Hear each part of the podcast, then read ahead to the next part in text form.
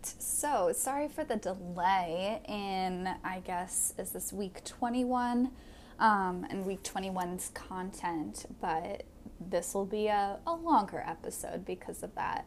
Um, and it, will be broken up into a, a couple different portions. So, this episode begins our developmental psych unit. Um, it's pretty short because College Board um, doesn't emphasize this as much in overall percentage of particular subjects and content areas of the AP Psych exam. Um, so I'm going to try and keep it short as well.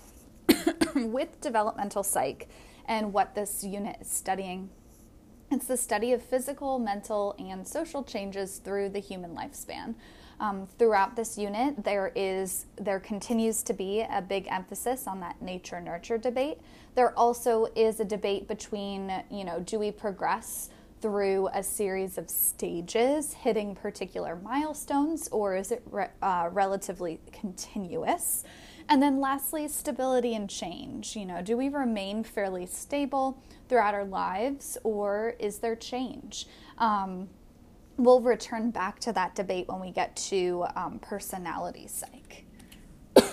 to start with um, prenatal and physical development, when we think about you know physical development, especially prenatally, so before birth, I want you to think maturation here, very similar to language development or language acquisition. Basically, you know, we develop relatively in the same order. Nature, nature is very heavily involved here. Some people develop faster and slower. Some things will slow this, but other things will help stimulate this. And when we think of the things that can slow down physical development or even stimulate physical development, I want you to think nurture.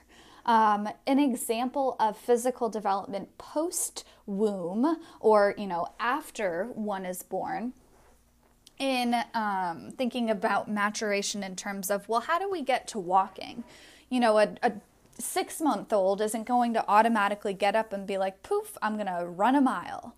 Um, they're first going to lift their head, then roll over, then sit up, then crawl, then stand unassisted, and finally they'll be able to walk. And that's that, that maturation um, or development in terms of maturation.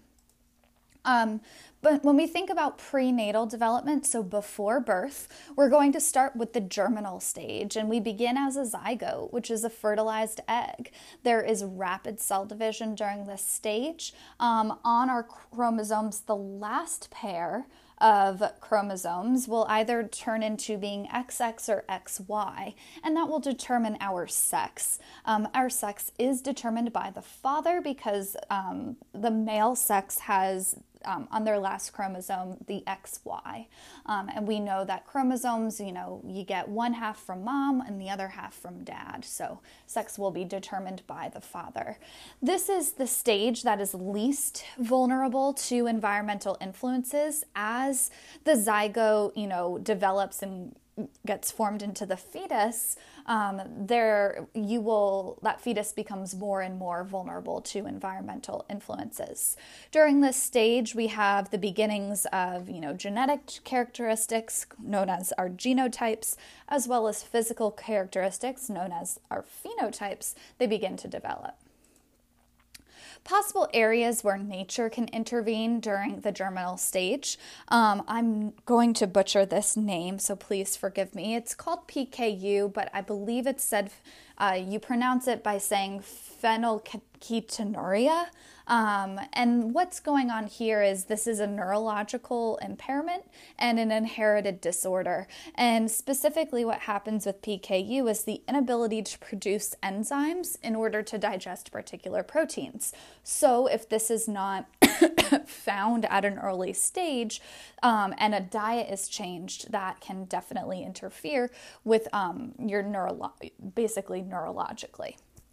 Another potential um, time when nature can intervene is regarding, you know, gene copying um, and the rapid cell division that's happening when, during these prenatal stages.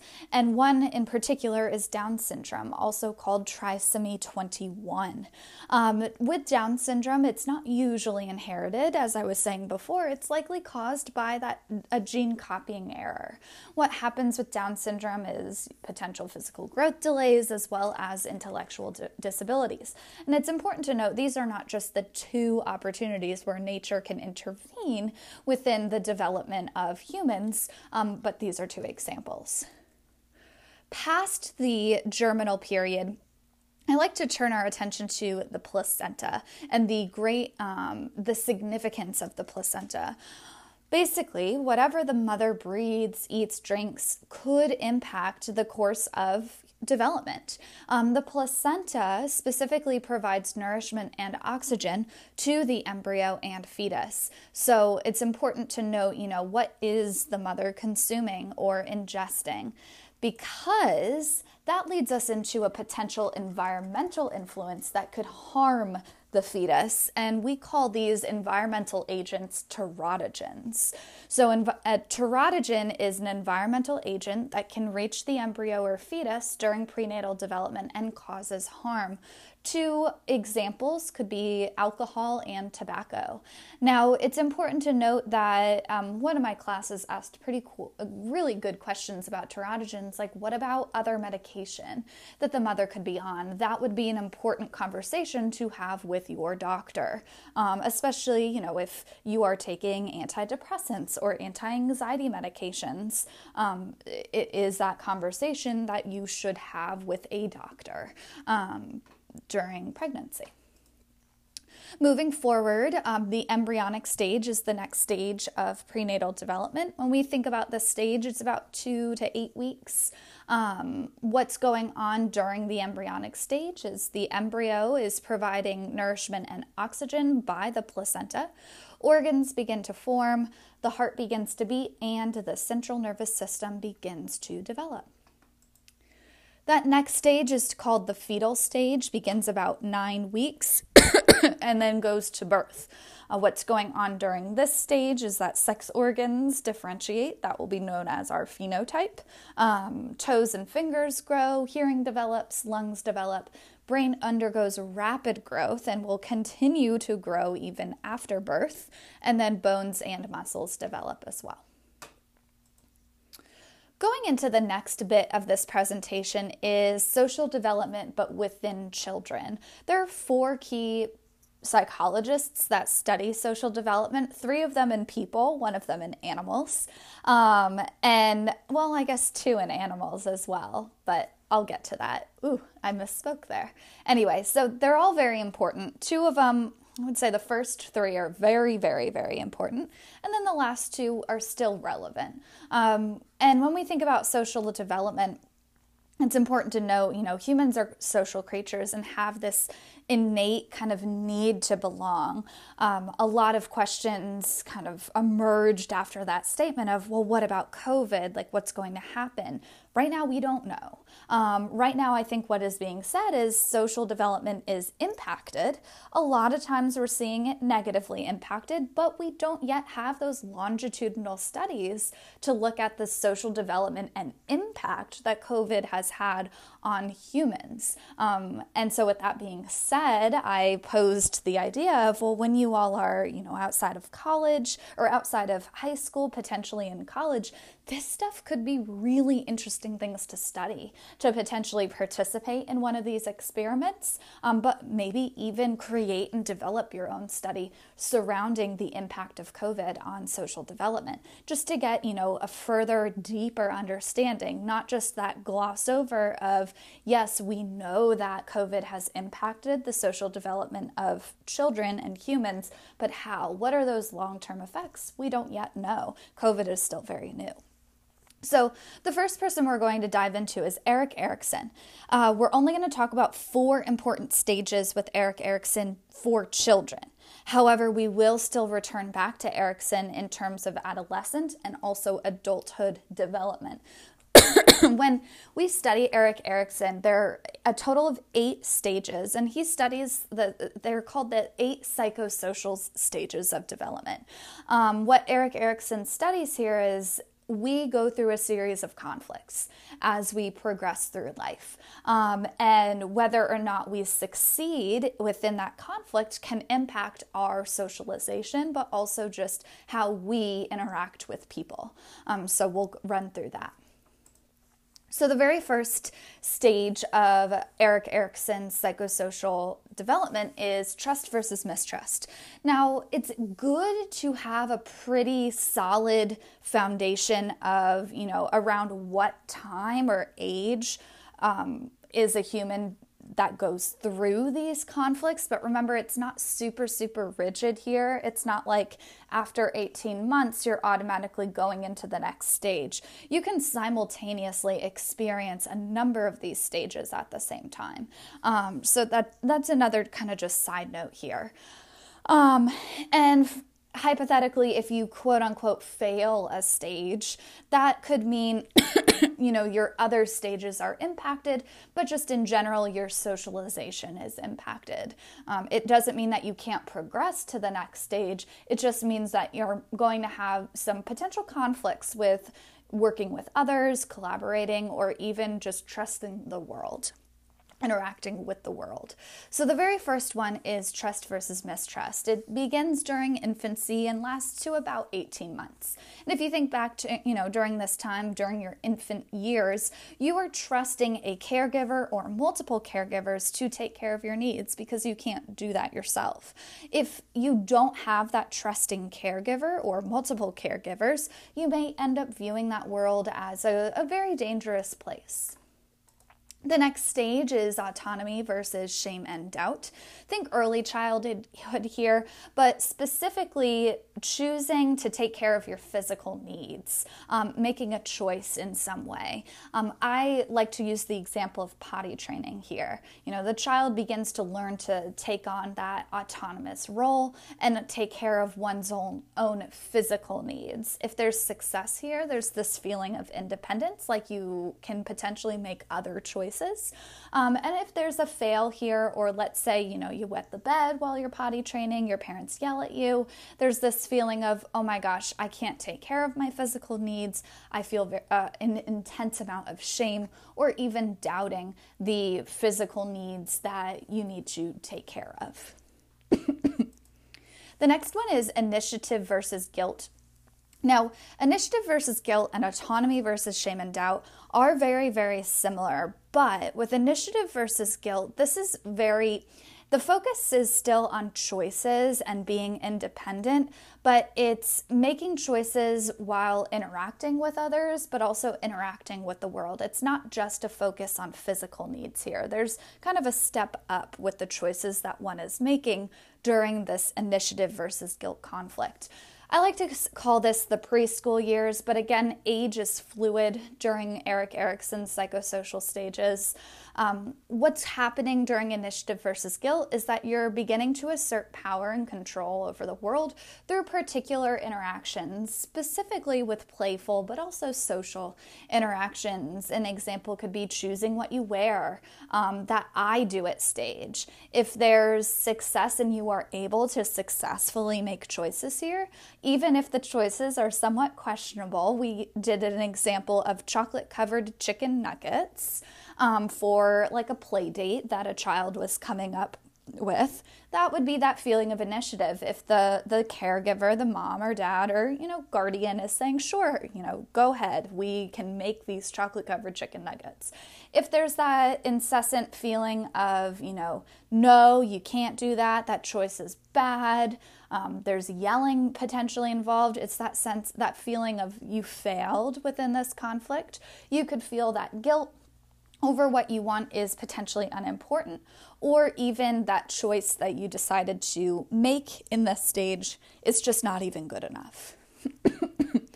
the next example during childhood years and development is industry versus inferiority. I like to think younger school age here, um, so elementary school for the most part you are this is the time of your life where you are comparing yourself with your peers if and it's important to define what what does it mean to have industry or feel industrious. What psychology likes to say here is that it's this feeling of being productive but also hardworking. And a child who is successful in this is able to make friends, do well in school even. And if there's a failure here, you might feel like you aren't good enough when you're comparing yourselves yourself to your peers or you know your friends and you feel inferior. And when we think about you know who's really playing a role here obviously we're talking about childhood development. Teachers though play a huge role as well as one's peers. All right i'm going to take a quick pause here and then i'll be back Okay, so the next bit of this, I'm going to dive into another psychologist that studied social development in children, and that is Mary Ainsworth. When we think of Mary Ainsworth, you should automatically think attachment styles here, but also the strange situation test that began in 1965.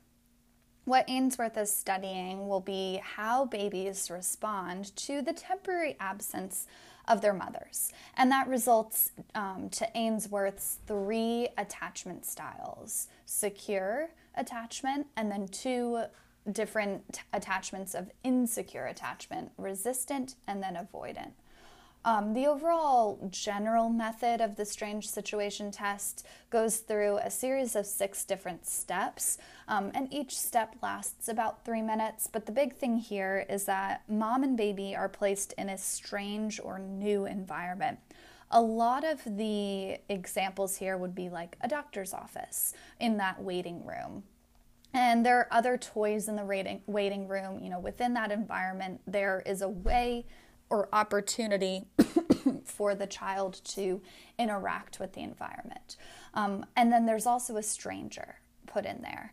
And the study here is well, what happens once the mother leaves? You know, I'm going to observe the interaction between mom and baby while the mom is there, but what happens when mom leaves? with the baby and then what happens when mom returns and that um, you know leads to ainsworth concluding with three possible attachments um, when we think about secure attachment the big thing is with separation anxiety, basically, when the mom leaves, uh, the baby becomes distressed. Then, you know, looking at that interaction between baby and stranger in that strange situation, what the baby is mostly doing is avoiding that stranger when the mom is not there, but when the mom is present, the baby's friendly with the stranger. Then, when the mom returns, we like to call this reunion behavior, the baby is generally happy and easily soothed. Um, and other notes with secure attachment it will be that the baby will explore the new environment but does return to mom for comfort. A type of insecure attachment is resistant. When the mom leaves, the baby experiences dis- intense distress with interactions regarding the stranger. Overall, regardless of if mom is there or gone, there is fear and avoidance. Um, reunion behavior, what happens when mom returns? The baby will approach mom but does resist physical contact here. And other notes will be in comparing a baby that has secure attachment, the baby is less willing to explore that new environment. Lastly, we have our second type of insecure attachment, and that is avoidant. Um, separation anxiety, when the mom leaves, the baby isn't super distressed or not even distressed at all. Um, regarding stranger anxiety, the baby is basically fearless um, and will not avoid the stranger what happens when the mom returns, thinking of that reunion behavior, there will be little, little or no interest when the mom returns. And the important note here is that the baby is equally comfortable with mom and stranger in, in the avoidant resistant attachment style. Okay, moving on into our next psychologist that studies basically social development in children and that's Diana Baumrind. She studies parenting styles. There are a total of four. A good way to remember these parenting styles will be in basically the level of demand, but also the level of warmth uh, that the parents provide to the children. The first one is uninvolved. Um, regarding an uninvolved parenting style, there's not too many demands on the child. The rules aren't enforced because they don't exist. So, low demand, but also low warmth. Um, they're not super responsive, they're not affectionate, uh, there's not really modeling available or even emotional support available. General outcomes that a child may experience if they have uninvolved parents will be anxiety, potentially being emotionally withdrawn, untrusting, and also unwilling to depend on others. And when connecting it to Erik Erikson, if you think about the very first stage of Erik Erikson's psychosocial development is trust versus mistrust. Regarding an uninvolved parent, they don't have that trusting caregiver there to provide that support. So that could lead to them, you know, not trusting the world around them, um, being very worried about the world. The next parenting style is authoritarian. I want you to think about an authoritarian government here. Think lots of rules, so high demand, um, but also low warmth. This is not a super desirable parenting style, according to Baumrind. Um, the parents tend to be quite inflexible and place a lot of responsibility on the child. They're not super great as a parent, according to Baumrind. Um, authoritarian parents have their own standard of conduct, and if a child doesn't follow that, that is not good. Um, the child doesn't have much autonomy or choice to make their own decisions. It's the rules exist because I said so. Possible outcomes that a child could experience would be being passively dependent on someone, potentially angry, having low self esteem, and being quite obedient. They're used to following the rules because following the rules meant that they were good. The third type is authoritative. According to Baumrind, this is the most desirable style. Uh, there is still high demand though, so rules exist, um, but there's reasoning behind the rules. Older kids will be brought into a dialogue behind particular rules. They become active agents, especially when navigating, you know, the joys of becoming an adolescent um, you know, curfew changes and modifications with the rules and d- different demands demands that will take place. Um, but what's super important here on the authoritative parenting style is although there are high levels of demand, there's also high levels of warmth. So the parents are quite responsive. Um, outcomes of children tend to be happy, confident, capable, and socially competent. The fourth style is permissive. Think no rules here. I like to think of Regina George's mom from Mean Girls, the I'm a cool mom, not a regular mom. There aren't boundaries. Um, if there are boundaries, the, the rules are broken, um, and the child knows that they can break the rules. So, low levels of demand, but high warmth. The mom is there, the parent is there always. Um, general outcomes of children here will be lacking self discipline, potentially being self involved, demanding, and also insecure.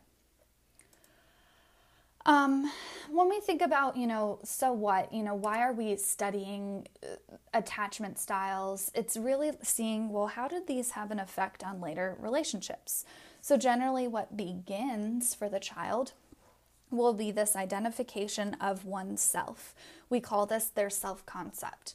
This will be the sense of one's identity, personality, strengths, weaknesses, personal worth.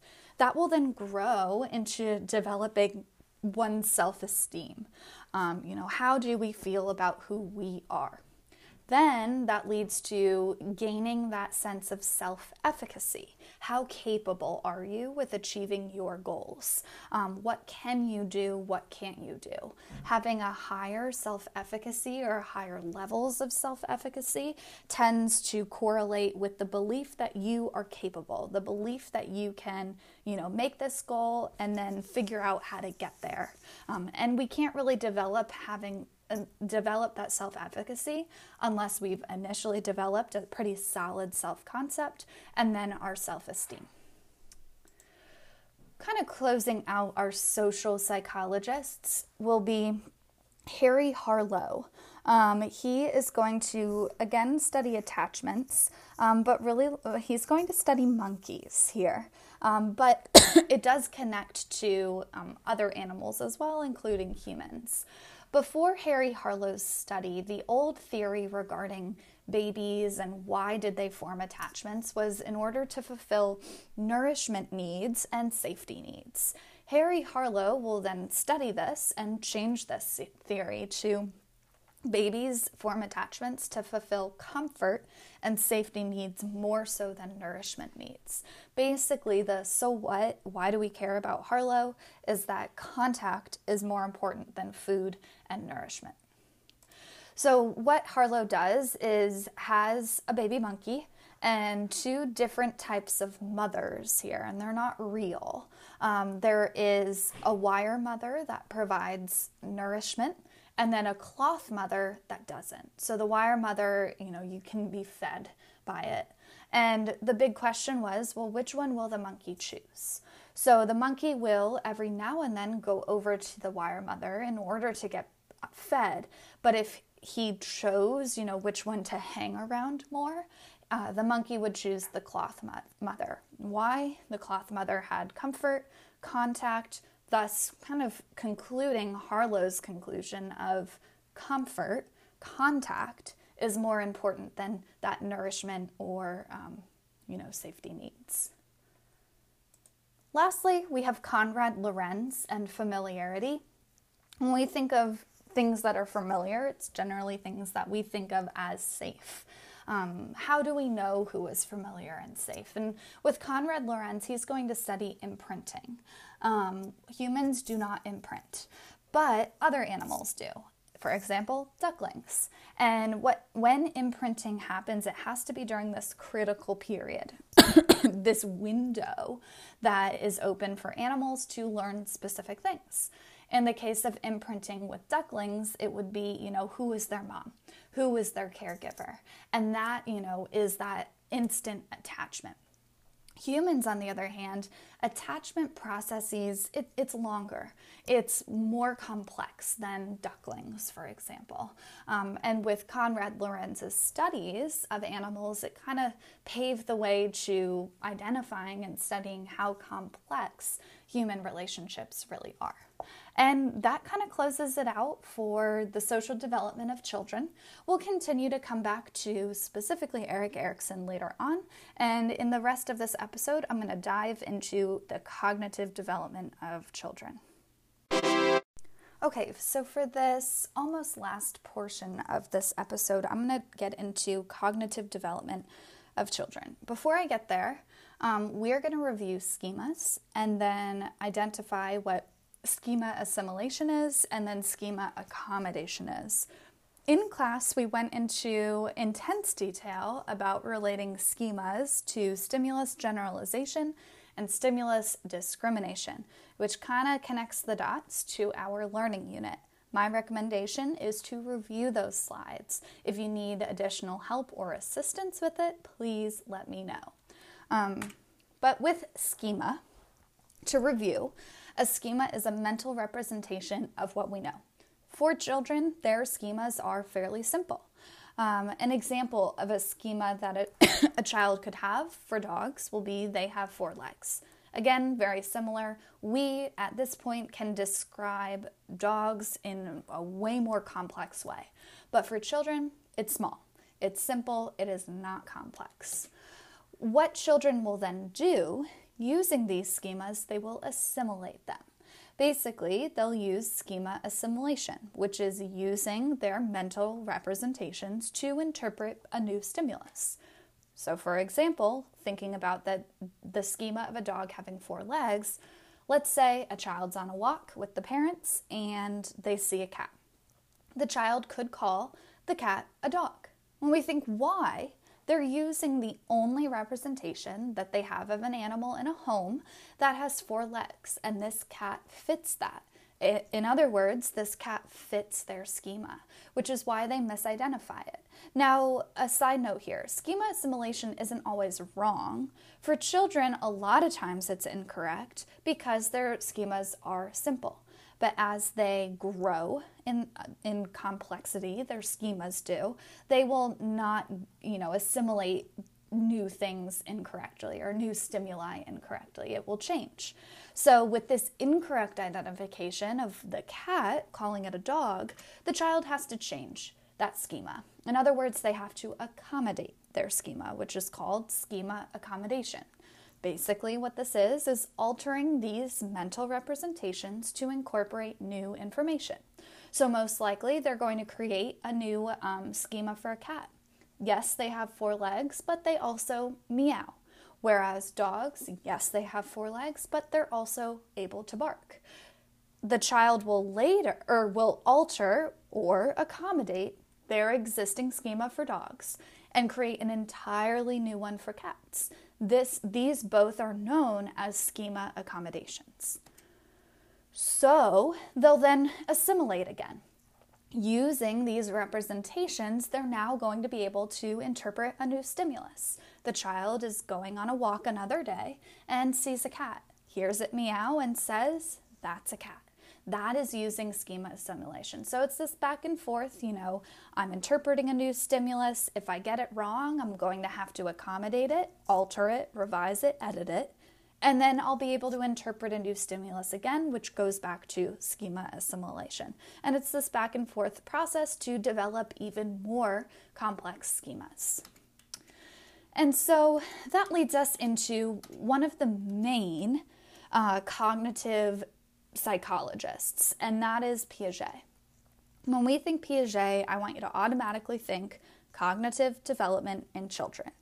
Um, you will learn about him more if you take any type of developmental psych class or child psych class in college. He's very, very famous. He does study schema assimilation and schema accommodation, um, and he comes up with a series of stages of cognitive development. Now, there is a major critique of Piaget. Um, it's not like we, you know, praise him wholeheartedly. Yes, he makes significant strides in coming up with the cognitive development theories. However, Piaget does also underestimate when children were actually able to accomplish the tasks. When we think of a major debate in developmental psych, continuity versus stages, Piaget leans on the stages end. He kind of, you know, says if you have to acquire this specific milestone to kind of go on to that next stage, whereas he does have uh, someone who is an alternate to the cognitive development of children that I'll get to at the very end. Anyway, going into the four stages of cognitive development, you should be very familiar with these and the relative time that they occur according to Piaget. So it begins with the sensory motor stage and starts at birth to about two years. Um, at the early years of the sensory motor stage, a child lacks object permanence. And what object permanence is, so they'll uh, eventually gain this cognitive milestone at the later years. But what it is, is if something disappears from one's view, you are able to, you know, you're aware of where it goes. And think peekaboo here. Before a child gains object permanence, peekaboo means their human, whoever they're, you know, playing with, potentially disappears. It can be frightening to the child, but it could also be funny. It depends. Um, and then when you know you suddenly reemerge from your hands, you appear again. The child again could be frightened or happy. It depends on them. Um, but the big thing here is sensory motor. At the later years, you acquire object permanence. Then going into the next stage, stage two, which is pre operational, two to about seven years. The important milestones here will be developing theory of mind and symbolic thought. Before theory of mind develops, the child enters this stage having egocentrism. This is where children start. And the big thing with egocentrism is the inability to see another's point of view, whether it's their perspective, what they're actually seeing, or even what they're thinking. Um, then, over the pre operational stage, through the later years, the child will develop a theory of mind, which is a sense of what others are thinking or feeling. This leads to empathy, and this is where the child can infer the emotional state of someone who is injured from a game of tag um, or even left out of a game. It's that feeling of, oh, I know what you're thinking, or I know what you're feeling, and I feel badly, or I feel happy for you, depending on what that you know situation is. Um, the other important thing that a child develops during the pre operational stage is symbolic thought. So at the earlier years during pre-operational, they're, you know, speaking but not necessarily reading or writing. Soon though, during the later years of the pre-operational stage, letters strung together will represent words, symbolizing symbolic language. Another example of developing symbolic thought would be initially earlier years of one's pre operational stage, an object or an idea has a singular meaning. But then over time, they'll be able to do pretend or symbolic play. You know, pretend their stuffed animals are their friends and they'll have a tea party or they'll play school. Um, other things could be objects and ideas can represent stand ins.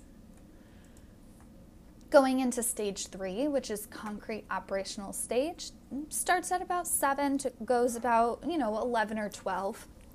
the big milestone here is acquiring logical thinking. And there are four key words that fall under the bubble of logical thinking. One is reversibility, where numbers or objects can be changed and returned to their original condition. For example, water can be frozen, melted, or even refrozen. Another example could be 2 plus 6 equals 8, rearranging them and changing the sign there. 8 minus 2 equals 6. The, you know, the letters still, they're able to reverse and reverse in a different way. The next one is conservation. This is the big thing here that will come up on the exam.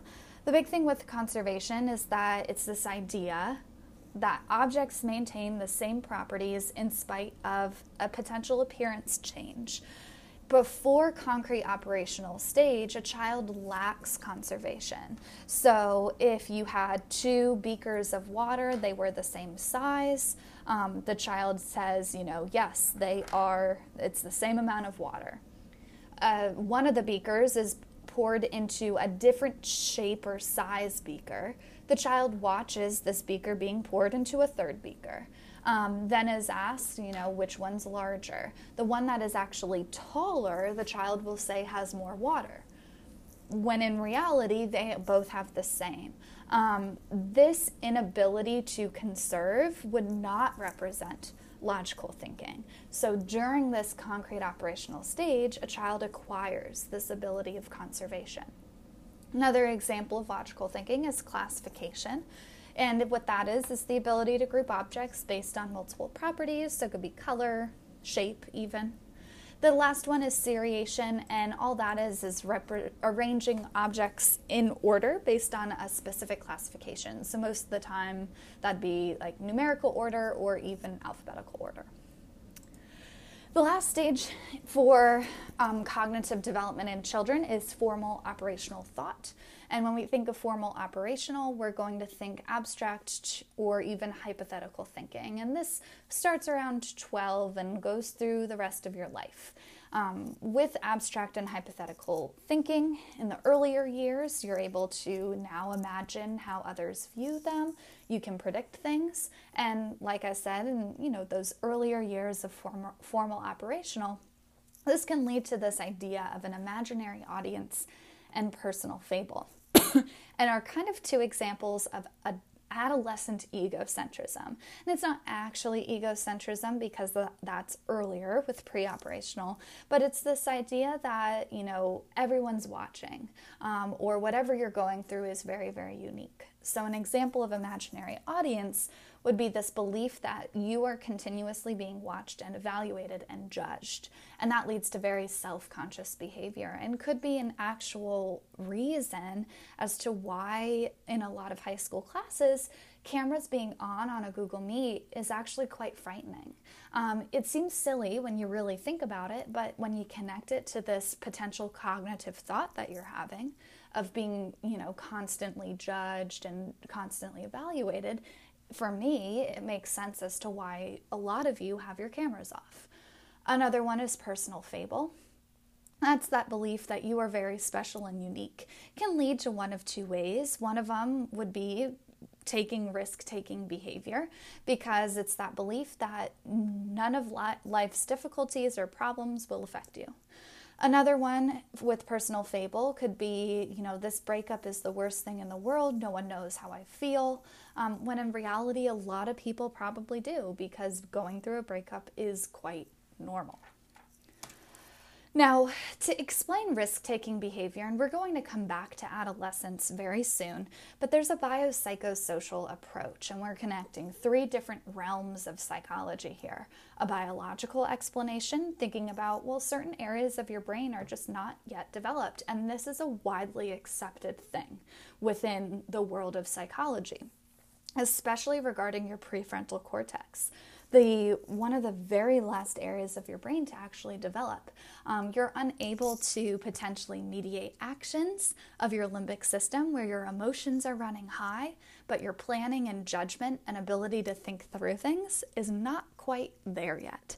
Um, those neural connections haven't yet formed.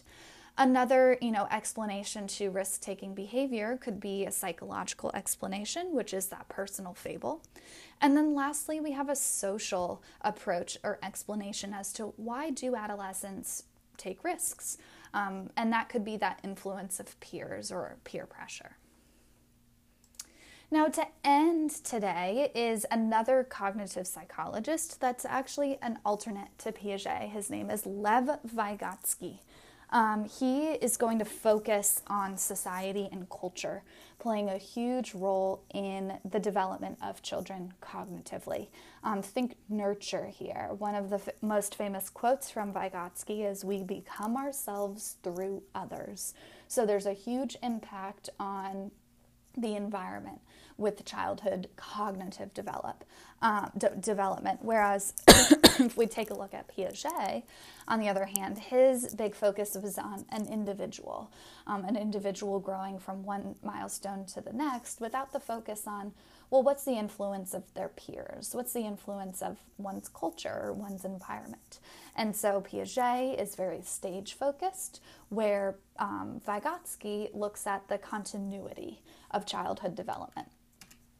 So he comes up with a bunch of different things. I guess I would say five key things. And the big thing overall, when we think, so what? How on earth am I going to remember Vygotsky? Will be the impact of one's environmental influences. And so one would be internalization, where social, uh, social activities will evolve into internal mental abilities, where soon, you know, over time, children will absorb knowledge from social activities and then be able to do them independently. Another one could be self talk. And I do this all the time. I used to make fun of my mom for talking to herself, and now I'm doing it myself all the time. And this can be out loud or internal basically what children do as they develop will be talking to oneself to work things out. Um, whether that's controlling their behavior, controlling emotions, or even working through or solving problems. Another one will that ties into self-talk, and that's dialogue and their cognitive development. Basically, they're incorporating into their own ways of thinking. Think schema here with how adults and peers talk about the world and interpret the world. If they are watching and absorbing this knowledge, their schemas will accommodate, they will change, they will be revised. And that leads into the next one the role of arguing and show and tell. So we think here uh, with Piaget is they have to gain and acquire this theory of mind. And it happens, you know, at the later years of the pre operational stage, so closer to seven. Lev Vygotsky argues, well, what if they're, you know, exposed to other points of view? You know, what if they go through arguments before they gain that theory of mind? They probably will be able to view the world from more than one way. Um, and think show and tell. A lot of us did show and tell when we were very, very young, potentially preschool, kindergarten years, early on. Um, and this is, you know, the importance where if they have interactions and see what other children like or dislike or hobbies and whatever, they are okay with it. It's okay that children have different interests than they do. And this can be exposed to them before, you know, hypothetically, they gain that theory of mind, according to Piaget. Uh, Vygotsky says if they're exposed to this show and tell early on, their cognitive development will change. That brings us into the very last thing, which is our zone of proximal development, which is the big thing with Vygotsky. And this is all about learning and learning new things, where Vygotsky argues we are currently at an actual development level where we're able to you know perform most tasks independently or without help. And then we have that level of potential development. For that level of potential development, we can't do these tasks. Um, if we're able to do them independently, we're barely able to accomplish it. So that brings in this other zone, and it's the zone of proximal development, where scaffolding plays a huge role. And Vygotsky argued that, you know, we need tasks that challenge us in order to learn. If we're just doing the simple task and we know how to do it over and over and over again, cognitively, we're not going to grow or expand. So, Vygotsky says what needs to happen is scaffolding. In a, you know, for childhood in school, children need to be given support. Um, and over time, that support will be reduced um, as the child's cognitive development, think thinking, skill level increases. Then they'll be able to grow and be able to reach that level of potential development and then new scaffolds will be placed and then that goes you know so on and so forth until the child you know fully cognitively develops again the big thing with vygotsky is we learn little from tasks that we do 100% perfectly by ourselves. We need things that challenge us as long as we're given that support to grow. Obviously, if we're given, you know, a really hard, let's say Calc 3 problem and we aren't even in pre-calculus, how on earth would we solve that? We need that appropriate structure, appropriate practice, or even appropriate support to get to that level of potential development. And that's a big thing with Vygotsky. Um, my recommendation is in Schoology. If you haven't yet done that Piaget practice, you'll find it in the class activities folder for Unit 6. And in the next episode, we'll talk about um, adolescence and adulthood and aging. Thank you for listening.